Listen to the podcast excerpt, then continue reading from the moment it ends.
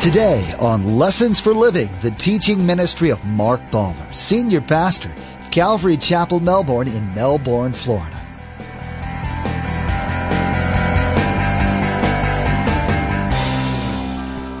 This is pretty much a perfect place, not perfect totally, but he requires every person to serve him. You will be forced to serve Jesus Christ.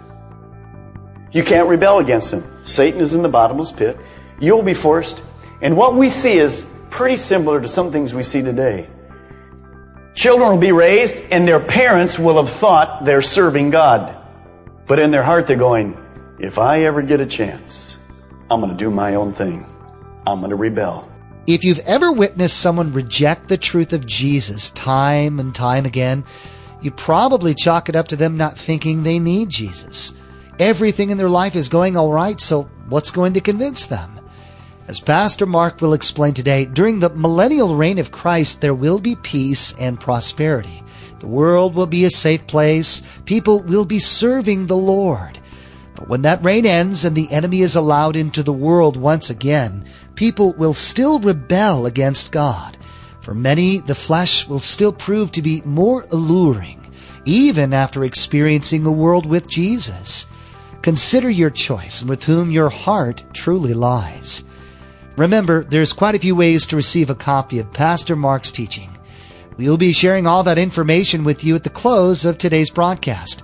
Now, let's join Pastor Mark in the Gospel of Mark, chapter thirteen, verse thirty-one, for our continuing study entitled, God's Timetable for the Future, Part two.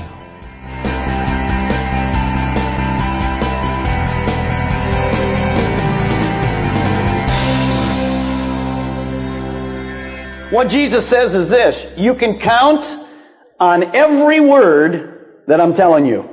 In other words, you, you might think that the signs are there and it's not going to happen. You can count on every... For those of you this morning think this is Star Wars, wake up. It's not Star Wars. This is the Word of God. And when all of the rest of these things fall aside, when everything is destroyed, when the God's Word comes true, there's going to be two things that outlast that. Two things that are left. One is you and me as people, if we're Christians. The second is the Word of God. You can base your life on it. Now, notice Jesus says something very interesting there. He kind of shocks disciples. He says, heaven and earth will pass away. Now, they were shocked when Jesus said the temple was going to be destroyed. Can you imagine for the very first time, and actually some of you are here this morning, you're not Christians, this is shocking to you. What do you mean? The earth that we live on and the hell, they're going to what? Pass away. Give me a break. This is Star Wars stuff, isn't it? No, it isn't. What happens is Jesus goes from the church age where he is with the disciples, just actually before the cross, really before the church age. And he, fa- you know, how you fast forward on your uh, V C R, right? Here he fast forwards all the way to the really the end of time. Heavens and earth are going to pass away, but his words are never going to pass away. Now, when he fast forwards it, he goes right past something called the millennium that we're talking about. Let's give you an idea what the millennium is. I'm going to start something that I know most of you could quote. Let me hear you finish it. Our Father in heaven, hallowed. Thy what? No, that's cool. That's all I want. You said that all your life. And what were you saying? What you were saying is the purpose for the millennium. Thy kingdom come. At the start of the millennium, Jesus Christ is physically coming to this earth. He is going to rule and reign righteously. He is going to take authority of this world, and he is going to be the King of Kings and the Lord of Lords. And when he comes, he's going to establish his righteous leadership. Unlike all the wonderful politicians we have today, we're going to finally get a clean, honest guy, God, and he's going to rule perfectly. Now, when it happens, what, just before this happens, as he's establishing this with the second coming, what happens? Here's what happens. During the, that battle of Armageddon, Satan and the enemies of the world are totally destroyed. The Antichrist, which is the opposite of Jesus, The false prophet, which is the opposite of the Holy Spirit, they're thrown into the lake of fire. Satan himself is bound for one thousand years in something called the bottomless pit. And then Jesus establishes his earth with his laws. We'll, as Christians, and by the way, we came back with them in heaven, so we're going to be here on this earth. We're going to be here, and as I told you, we're going to be kings and priests, and we're going to have areas. We're not sure what all these areas are. We're going to be ruling and reigning in all these areas. As we do this, when this happens, I've already got Maui. You might have Mims, but I'm going to Maui. It's already taken. Got my reservation there. Mayor of Maui. Doesn't that sound good? Does that sound good, Mayor Mims? I don't think so. But anyway, we're going to be there. What's it going to be like? Let me just give you a flavor of what it's going to be like. Then the eyes of the blind will be open and the ears of the deaf unstopped. This is what it's going to be like. Then will the lame leap and like a deer. The mute tongue shout for joy. Water will gush forth in streams in the desert. The wolf will lie with the lamb. The leopard will lie down with the goat. The calf and the lion and the yearling together, and a little child will lead them. The cow will feed, not the bear on the cow, feed together. The young will lie down together, and the lion will eat straw like an ox. Here's a great one. No daycare needed. Isn't that great? Listen to this. The infant will play near the hole of the cobra, and the young child put his hand in the viper's nest. No bite, no danger. The world will not be perfect, but it will be paradise-like. It'll be wonderful. It'll be awesome. We'll be in harmony. We'll be in peace. If you're a security man in those days, you lost your business. There's not going to be any crime. You will be forced to serve God, and it will just be a wonderful paradise as we go through there. There's no need for hospitals, nursing, whatever, pharmacists, my old days, all I got. It's just going to be a wonderful, perfect time. People will live for a long, long period of time during this time. Now, during this thousand period of time, let's go back to this time again. Second coming, during the millennium, the start of the millennium, we have, first of all, you and I have come back with Jesus. And what kind of bodies do we have again? We have glorified bodies. So we're on this earth with our heavenly bodies, whatever that means. Heavenly. It's wonderful. Now, who joins us? Well, who joins us on the earth is all those people, see the tribulation? All those people that became Christians during the tribulation period. We know the one hundred forty-four thousand Jews. We know a lot of Jews at the end. We know a lot of Gentiles did. All those people come into the millennium, and they come over into their, with their natural bodies. Come over with their human bodies. So we have Christians from heaven who were raptured and gone before that come with what kind of body? Glorified. And then we have other Christians who were saved out of the tribulation, and they're going to be in a, in what kind of body? Their natural body. What kind of a natural body is it spiritually? It's a sinful body. It's a body that still has a sin nature in it. Now, they're saved, and they come over. We know a number of things will happen. One, life will be lengthened. If you take a husband and a wife, and you take them in natural bodies, what could happen over a thousand years?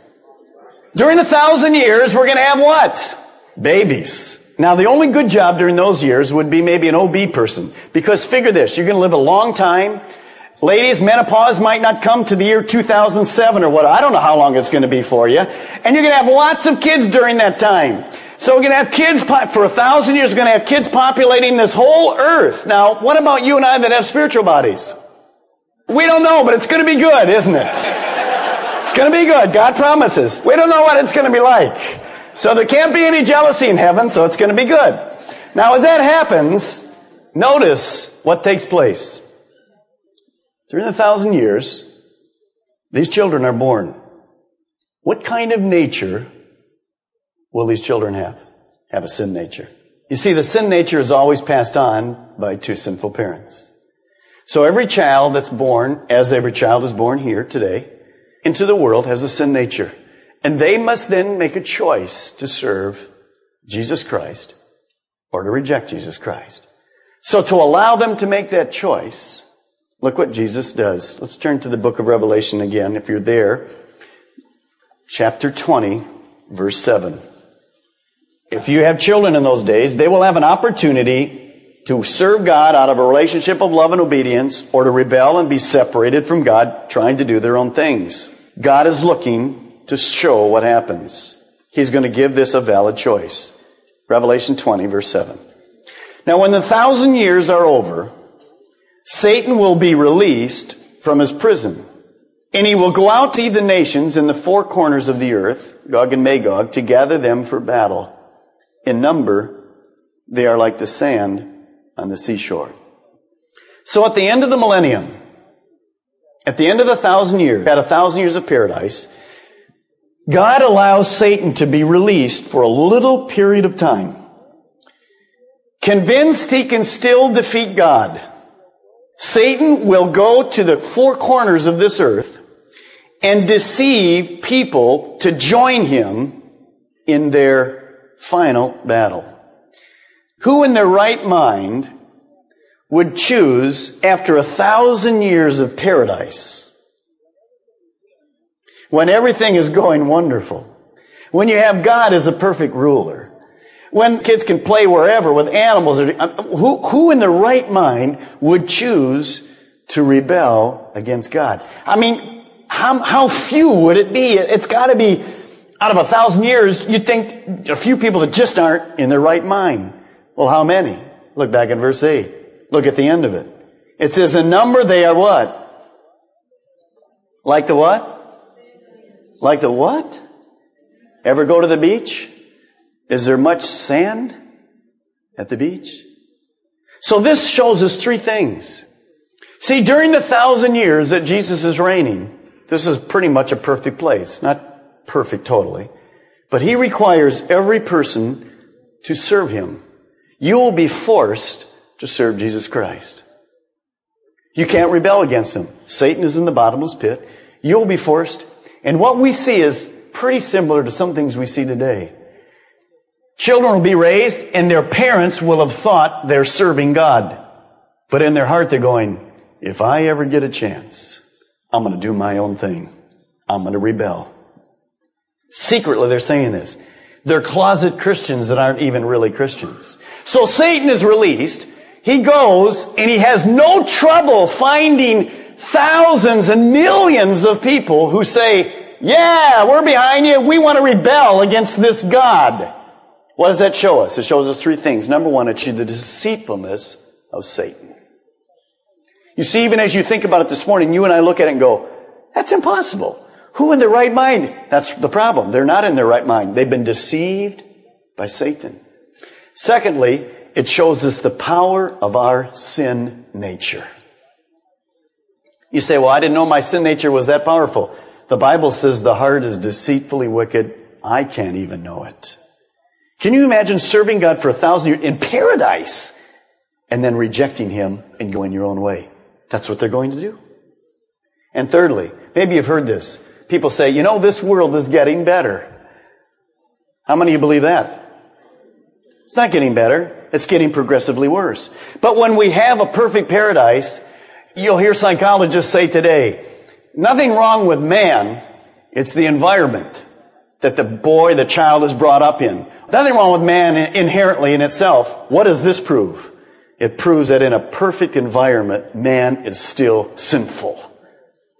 So man's going to have to go, whoops, it is me. It's me. It's not my environment.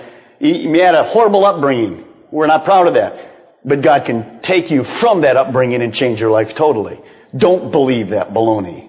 That's psychologists. So what you're going to see there is exactly happening. Look at verse nine. Then they marched across the breadth of the earth and surrounded the camp of God's people, the city he loved, but fire came down and devoured them. So there's no problem there. God just totally destroyed them as they came around Jerusalem. Verse ten. And the devil who deceived them was thrown into the lake of burning sulfur where the beast and the false prophet had been thrown.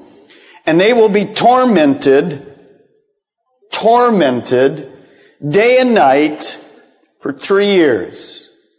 See, you will hear people say today, hell isn't forever. Well, all I know is that Jesus told me this morning, heaven and earth will pass away, but his words won't. So what's it say? How long is forever and ever? You got it.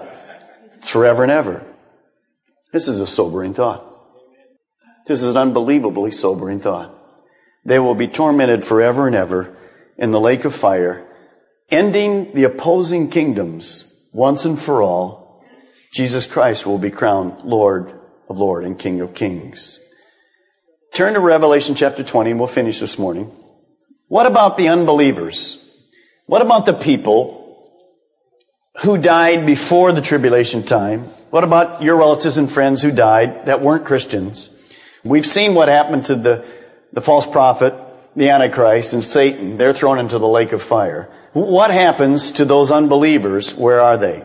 Just this week, I went down to, to vote with my wife, and we went into the voter's place, and the lady says, well, your name isn't on the list. And I said, well, I know that because here's my voter's card. I was up in Merritt Island. We'd moved in the last two years and voted. So she just called up and to Merritt Island got the name and she wrote my name in the list and I was on there. What you're going to find happening here is something very important. Every unbeliever will end up at one place. It's called the Great White Throne Judgment. And every unbeliever, every person that has not accepted Jesus Christ will end there. And let me just caution you a couple things. If you end up there, it's too late to do anything about it. It's over. It's done. It's finished.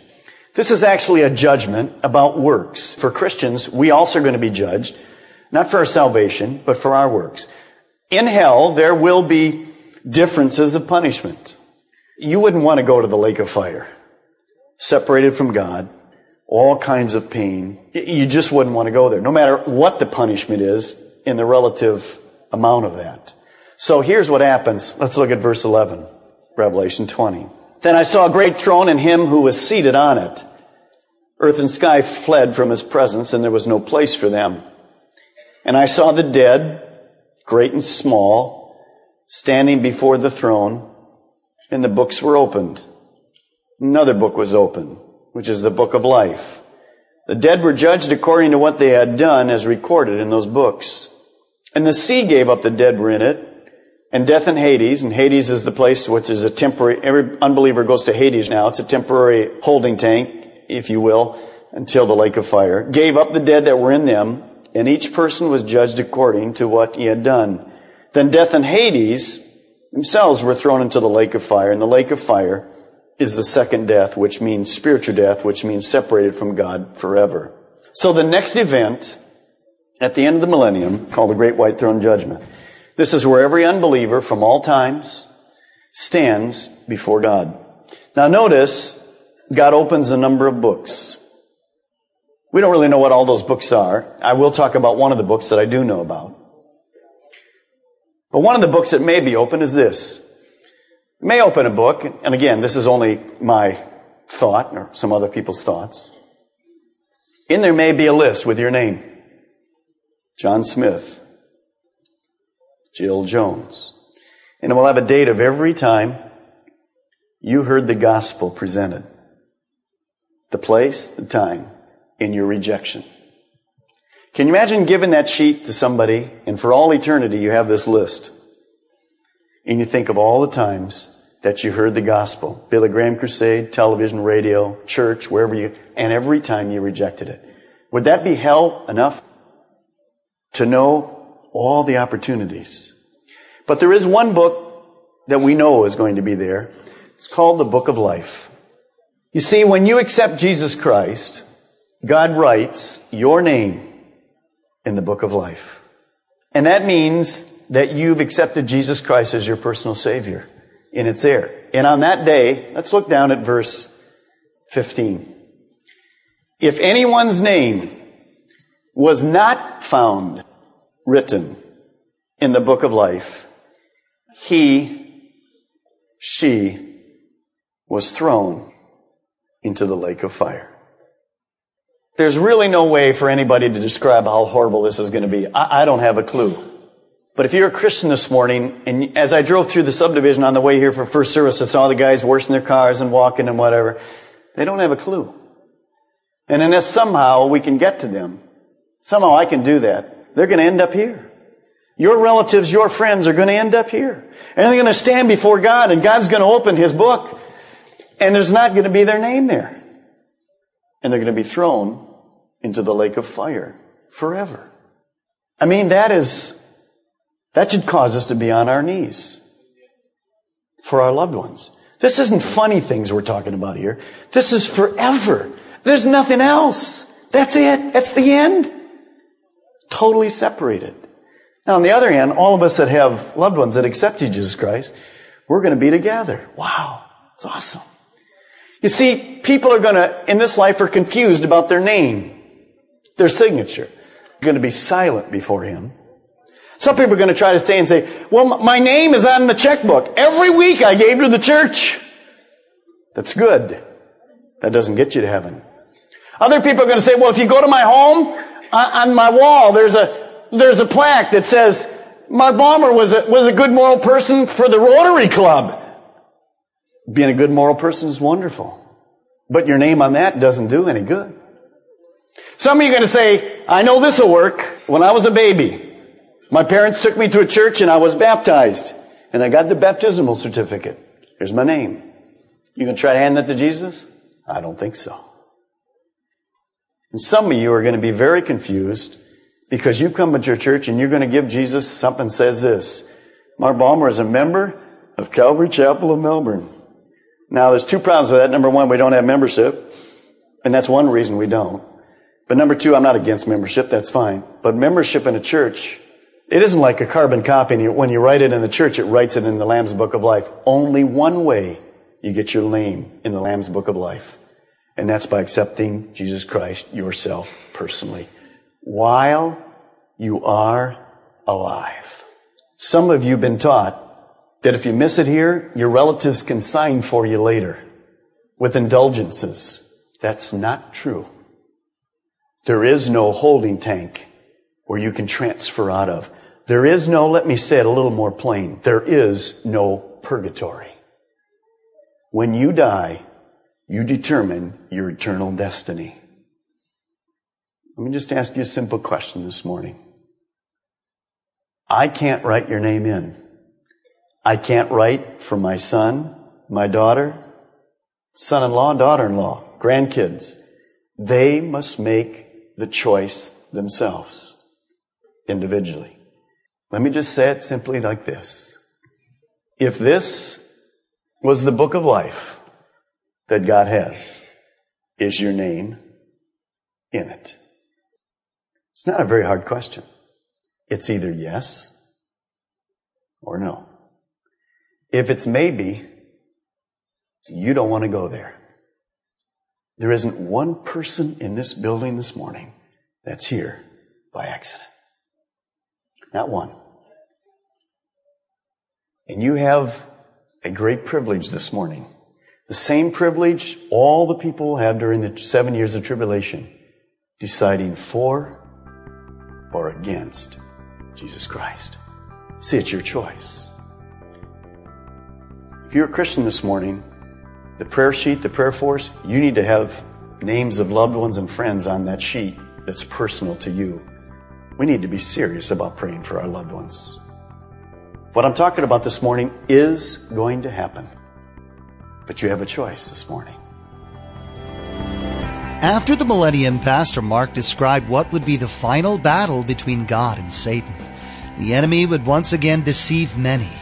Even after one thousand years of a peaceful, prosperous existence, multitudes of people choose rebellion and they'll meet their end. As we just heard, the great judgment will be the final one. And if a person has not given their life to Jesus by then, they will not have another chance. Lessons for Living is the teaching ministry of Mark Balmer of Calvary Chapel, Melbourne. The messages that you hear each day here on Lessons for Living were produced from messages that Pastor Mark shared at the main campus in Melbourne. It's our prayer that this teaching from God's Word blessed and encouraged you in your walk with Jesus Christ. Maybe you're listening right now in Brevard County and you don't have a home church. We want to take this time to invite you to join us for worship. We meet at the Melbourne and Vieira campuses on Saturday night at six p.m. and Sunday morning at eight thirty and ten forty-five a.m. And those in the Sebastian area can join us Saturday nights at six p.m. and Sunday mornings at ten forty-five a.m. For more information, call us toll-free at eight six six, seven seven nine, three four four one. That's eight six six, seven seven nine, three four four one or log on to Lessons For Living Radio dot com and follow the link to the church website. Now, the next time you join us here on Lessons for Living, Pastor Mark will talk about a place to rest, to be filled, God's bed and breakfast. Jesus will give a parable about preparation as he's preparing his disciples for his imminent departure. The role of the disciples is to be servants, and it's the same for us today. Pastor Mark will encourage and guide us through what Scripture says about being a true and faithful servant. You've been listening to Lessons for Living with Pastor Mark Balmer of Calvary Chapel, Melbourne. Please join us again here on Lessons for Living, and together, let's do life right.